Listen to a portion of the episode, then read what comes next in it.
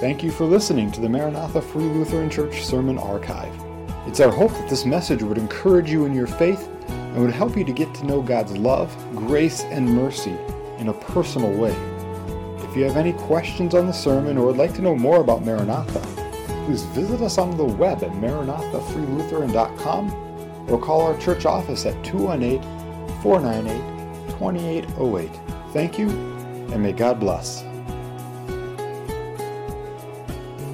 Want to uh, just say something up front today about our message. This might be one of the most depressing sermons you've ever heard, at least part of it, okay? Because we're going to go through this list of, of 19 negative characteristics of the culture in the last days. And, and part of what makes it depressing, I think, is, is that as we go through this list, it's a bit like reading the newspaper or, or listening to the evening news. Um, it, but I want you to hang in there with me on this because as we go through this depressing list, there's a reason for that. And Paul, as we look at, at 2 Timothy chapter 3 here, he spells out to Timothy and, and to us today as well why it is that he tells us these things and, and how the church is to deal with these times in which we live. So I invite you to stand in reverence to God's word as we read, beginning with um, verse 1 of chapter 3 of 2 Timothy.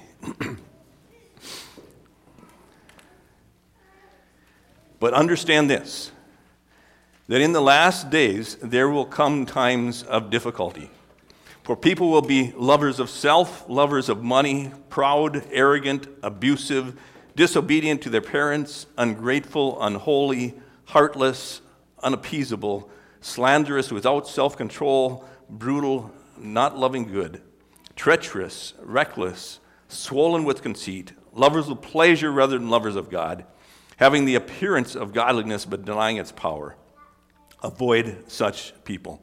For among them are those who creep into households and capture weak women burdened with sins and led astray by various passions. Always learning never able to arrive at the knowledge of the truth. Just as Jannes and Jambres opposed Moses, so these men also oppose the truth. Men corrupted in mind and disqualified regarding the faith. But they will not get very far for their folly will be plain to all, as it was with those two men. Let us pray.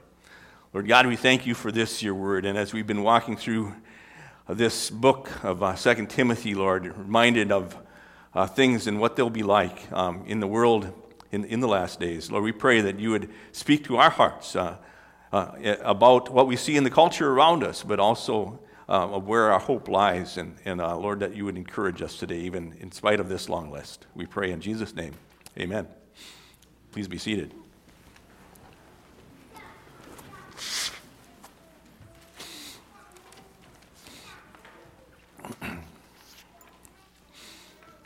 It's important that we understand this. It's important that we understand what Paul is to tell us in these verses because if we Christians don't grasp what he's saying here, we'll be caught off guard. And, and we'll become overwhelmed with how depressing the culture around us has become, and, and we'll wring our hands in despair. And, and God doesn't want us to do that. Uh, and, and, we should not be surprised by people around us and what we see happening in our culture because God's word has predicted that it would be that way. And so, what does Paul want us to understand here? He wants us to understand there will come times or seasons of difficulty. Verse 3. And Paul is saying that there will be seasons that are, that are worse than others. And he's not referring to seasons like here in the Northland where winter is, is upon us, uh, which has its own unique challenges, no doubt. Um, but you know, the snowbirds have a simple solution for that. They just go south for a few months and they come back when the season of difficulty is over. It will not be so easy to escape the seasons of difficulty that Paul is talking about here. These seasons will be unavoidable. They will happen all over the world at various times in the history of the world. And these times of difficulty will be days of danger and stress for Christians, and they will be that way because you see, we have an enemy who is hard at work in this world, and that is the devil. And all of the struggles that we go through in this life are connected to the fact that the devil is uh, opposed to the work of God in our lives, and he would like to drag as many as he can into hell with him. And at the end of chapter 2, Paul spoke of how we Christians are to live as servants of the Lord with hopes that how we live our lives and as we share God's word with others will be used of the Lord to help unbelievers do what? The last verse in, in chapter 2 tells us come to their senses and escape the snare of the devil, having been captured by him to do his will. You, you see, that is the reality in, in many people's um, situation in life. They, they have been duped by the devil into following him and doing his will, and they don't even realize it. And, and we're going to be looking at that more in a bit. Um, but first, I just need, need to say something here about the last days. These seasons of difficulty, it says, will occur in the last days. Well, when are the last days? And I think many of us Christians tend to uh, apply this term, the last days, uh, to some time off in the future, the days just shortly before Christ returns. And it's understandable that we would think that way. And some days will indeed be those last days just before he returns. But since none of us really knows just what day or hour he will return, Scripture tells us that, then we can never know until it happens when those very last days will be. However, as we look elsewhere in Scripture for that terminology, here's what we see. In the New Testament, authors write with a perspective that a new age has dawned with the birth of Jesus Christ, the promised Messiah, and that old age is beginning to pass away, and the last days have dawned. And so when Peter, for instance, spoke on Pentecost Sunday, and he quoted from the Old Testament prophet Joel, who said that in the last days God would pour forth his Spirit on all people, Peter states that that prophecy has now been fulfilled. The last days that Joel had referred to had now come about, he's saying. Similarly, when we look in Hebrews chapter 1, where it talks of how in the past God spoke through the Old Testament prophets in many portions and in many ways, it goes on to say that in these last days, he's spoken to us through his Son, which again then indicates the last days include all of the days from Jesus' first coming until the day of his return to earth. Which means then that Timothy was living in the last days, and so are we. And they may get worse in the future. Actually, there are scriptures that definitely tell us that that is so. But even now, these days in which we live are, are dangerous times, times of difficulty in which Satan is hard at work. And the reason that these times of difficulty will come is because of what people will be like then. Verse 2, it, it says, For people will be, and then it goes on with this long list. John Stott says this It is important to grasp that it is people who are responsible for the menacing season which the church has to bear. Fallen people evil people, people whose nature is perverted, whose behavior is self centered and godless, whose mind is hostile to God and His law, and who spread evil, heresy, and dead religion in the church. End quote. I see in the next verses here then that long list of 19 characteristics. Uh, but I, I, see four general categories that help us comprehend what that list is all about. And, and these categories uh, certainly can be seen in present day culture around us in America today, and they were also true of even the New Testament era. and there have been ebbs and flows in morality down through human history, as there have also then been seasons of spiritual revivals that have brought waves of people turning back to God. But it seems that in our society, we are currently on a downward spiral in which Satan is making great inroads in our culture. And I, and I think a good description of one of those areas, then, in which that is the case, is a misdirected love. Stott says, and again I quote, What is fundamentally wrong with these people is that their love is misdirected. Instead of being first and foremost lovers of God, they are lovers of themselves, lovers of money, and lovers of pleasure. lovers of self. Let me just say this it, it's not wrong to love yourself. Jesus taught us to love your neighbor as yourself. But when you love yourself and not your neighbor, there is a problem of over self centeredness. There's something called narcissistic uh, personality disorder. Uh, it is a psychiatric disorder characterized by a pattern of self importance or grandiosity, uh, a, a, constant need for admiration and attention, and, and a lack of empathy for others. and it seems to be significantly on the increase in our culture today. Uh, according to Psychology Today, um, article in September of 2021, research indicates that more than 10% of people in their 20s are believed to suffer from subclinical narcissism.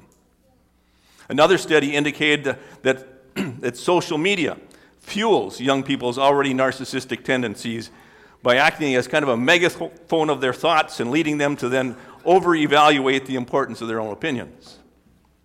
Misdirected love, lovers of self, also lovers of money. Do we have any money loving people in, in our culture? Do we see people that are obsessed with making money, spending money, hoarding money? Remember what we saw as we were going this fall through uh, 1 Timothy chapter 6 there. Paul told Timothy, For the love of money is a root of all sorts of evil, and some by longing for it have wandered away from the faith and pierced themselves with many pain. Misdirected love, lovers of self, lovers of money, and also lovers of pleasure. Never in the history of our country has society spent so much money on pleasure. And again, it isn't wrong to spend anything on oneself. But if pleasure becomes our God, it's a problem. Where does this misdirected love of self and money and pleasure lead? Well, next in that long list, then, are these proud, arrogant, abusive. Uh, proud as, as, in boastful, bragging about self, boasting in one's accomplishments beyond what's even true in attempts to impress. Arrogant, uh, that's, or haughty, that's thinking of your own self as above others. Uh, abusive in speech or, or, slanderers, that's purposely seeking um, to speak ill of others in, in attempts to bring them down and elevate self. How different are those characteristics of people with misdirected love compared to what we see in Scripture of what true love or agape love is, like in 1 Corinthians 13, where it tells us Love is patient. Love is kind. Love is not jealous, does not brag, is not arrogant, does not act unbecomingly, does not seek its own. Second category of what people will be like in the last days that I see here is that there will be dysfunctional family life. And the next five descriptions in that list of 19 are, are negative in their form, that, that is, that in the original language in Greek, they all start with the um, letter um, alpha, um, which, like in, in, um, in English, we have words that start with this prefix of un, un, or, or dis, uh, D-I-S. Um, for instance, disobedient to their parents, ungrateful, unholy, unappeasable. Well, according to uh, Forbes magazine, November of uh, 2019, 70 to 80% of Americans consider their families dysfunctional. That is, lacking an emotional connection with their family members. According to a 2019 study with a Pew Research Center, United States um, has the world's highest rate of children living in single parent households. 38% of kids in U.S. born families live in single parent households. Uh, and, and, that's interesting to compare with uh, 24% of kids in immigrant families. The, the breakdown of the nuclear family and the rise of single parent households has led to, to a host of other family problems. And we see part of that list right here then disobedient to their parents, children disobedient to those that God has placed over them.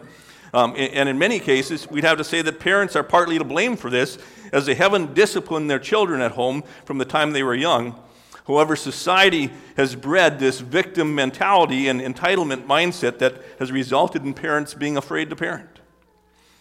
And along with children being disobedient to parents, Paul describes them as being ungrateful, not, not thankful for what they've been given, uh, devoid of basic appreciation, unholy or un, unrespectful of those that God has placed over them, uh, unloving, that, that is, without natural affection. Um, toward those that they should naturally have love for, such as family. And then it uses this word unappeasable, or another translation says irreconcilable. You see, if people do not look to God and His Word, then they are without a clear source of truth to settle disagreements. And this results in what, what one commentary called a, hostil- a hostility that accepts no truce. Young persons so uh, in revolt that they're unwilling to come to the table and even communicate. Now, in a Christian home, the relationship between children and parents should be marked by obedience and respect and affection and reasonableness. Eh, but Paul describes a culture which all of those are lacking. And, and so recognize how when the family, um, as a basic foundational piece of society, goes awry, then the whole culture is in trouble.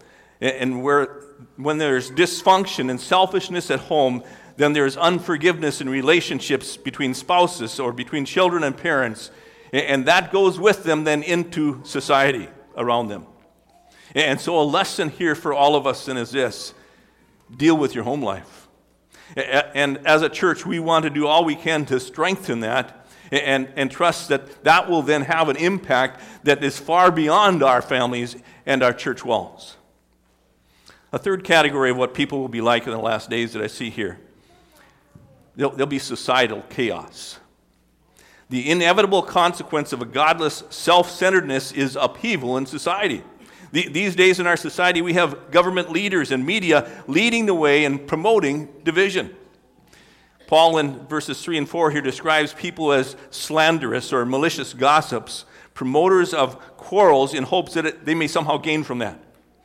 And without self control, without power to control themselves in respect to their tongue or their appetite or anything else, brutal, not loving good, that is, haters of good, hating what God says is good and loving what he says is evil, treacherous, uh, that's a betrayer, one who abandons another in danger, and, and reckless, that is, hasty in speech or action, and, and conceited, or, or know it alls. Do we not see characteristics like that in our culture today? The result is societal chaos. And only the gospel of Jesus Christ offers a radical solution to this problem. Only through Jesus Christ can hearts be changed from this utter self centeredness to a love for God and fellow man. And there's a fourth characteristic, or category here of what people will be like in the last days that I see, and, and that is that will, they will have a distorted religion. Verse 4 says, Lovers of pleasure rather than lovers of God. Verse 5, having the appearance of godliness but denying its power. that is, having an outward form or resemblance of religion but not carrying it into practice. And we see in our land today such moral indignation coming from people who really don't even have any time for God in their life. One of the things that we see, it's sure in the news a lot, uh, saving the planet from climate change. It, it's become like a religion that, that goes from one crazy illogical idea to another. Let's shut down all coal power plants. Let's ban manufacturing of all small um, gas engines. Let's outlaw having any future construction to use gas uh, stoves or furnaces. Meanwhile, leaders of this religion all fly across the globe eh, to meetings in their own private jets. There's a religion of women's reproductive rights that refuses to deal with the reality of a human child growing in the womb. And I appreciate the summary I saw this last week, which says it this way This is not a potential human, it is a human with potential. There's a religion of tolerance and diversity that, that is intolerant of anyone who holds to Christian moral values in the area of sexuality and that works to stir up anger between the races in society. And I could continue with other examples, but you get the picture. People with no solid basis for their moral indignation, but unwilling to look to God and His Word. A summary description really is this people will be opposed to the truth. Verse 7 says, Always learning and never able to arrive at the knowledge of the truth. When the truth stares them in the face, they refuse to recognize it. They're so open minded to listen to opinions of people that they've lost the ability to discern reality. Somebody says it this way so open minded, their brains fall out. And isn't that where our society seems to be headed? Dr. Dave, David Jeremiah wrote a book called Where Do We Go From Here? I read during my sabbatical this last summer. And I, I share a quote with you from that here. He says, The prophet Isaiah accurately described our generation when he wrote, Truth is fallen in the street. Almost everywhere you look, he says, we are turning a deaf ear to truth as we desperately seek for meaning and fulfillment in all the wrong places. While searching for truth, we are actually running away from the truth. Meanwhile, the truth goes from taught to tolerated in the public square and from believed to banned in our public schools. And what was once the rule of faith and practice in our culture has been relegated to a negative icon used to illustrate the narrow mindedness of our founding fathers. And as we are running away from the truth, truth is running away from us. And we are in the midst of a famine, not a famine of bread, nor a thirst for water, but of hearing the words of the Lord. And he quotes from Amos chapter 8. By the way, in our, in our text today here, it mentions two guys here, Jannes and Jambres, verse 8. They are believed to have been Egyptian sorcerers of Pharaoh who opposed God's spokesperson of Moses and used sorcery then to perform miraculous signs that would encourage Pharaoh to not let God's people go free. And Paul says that, like them, in the last days there will be men who oppose the truth, men depraved of mind, rejected in regards to faith. There, we made it through the whole long list. How is the church to deal with such times and with such people?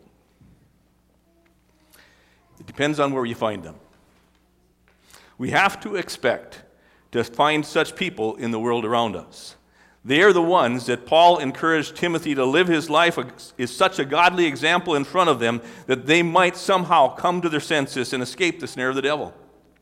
But when such people are a part of the church and, and yet live openly hypocritical lives, being outwardly religious, yet lovers of self, money, and pleasure, ungrateful, unholy, unappeasable, slanderers, and openly opposed to the truth in various ways, then Paul tells Timothy, avoid such people.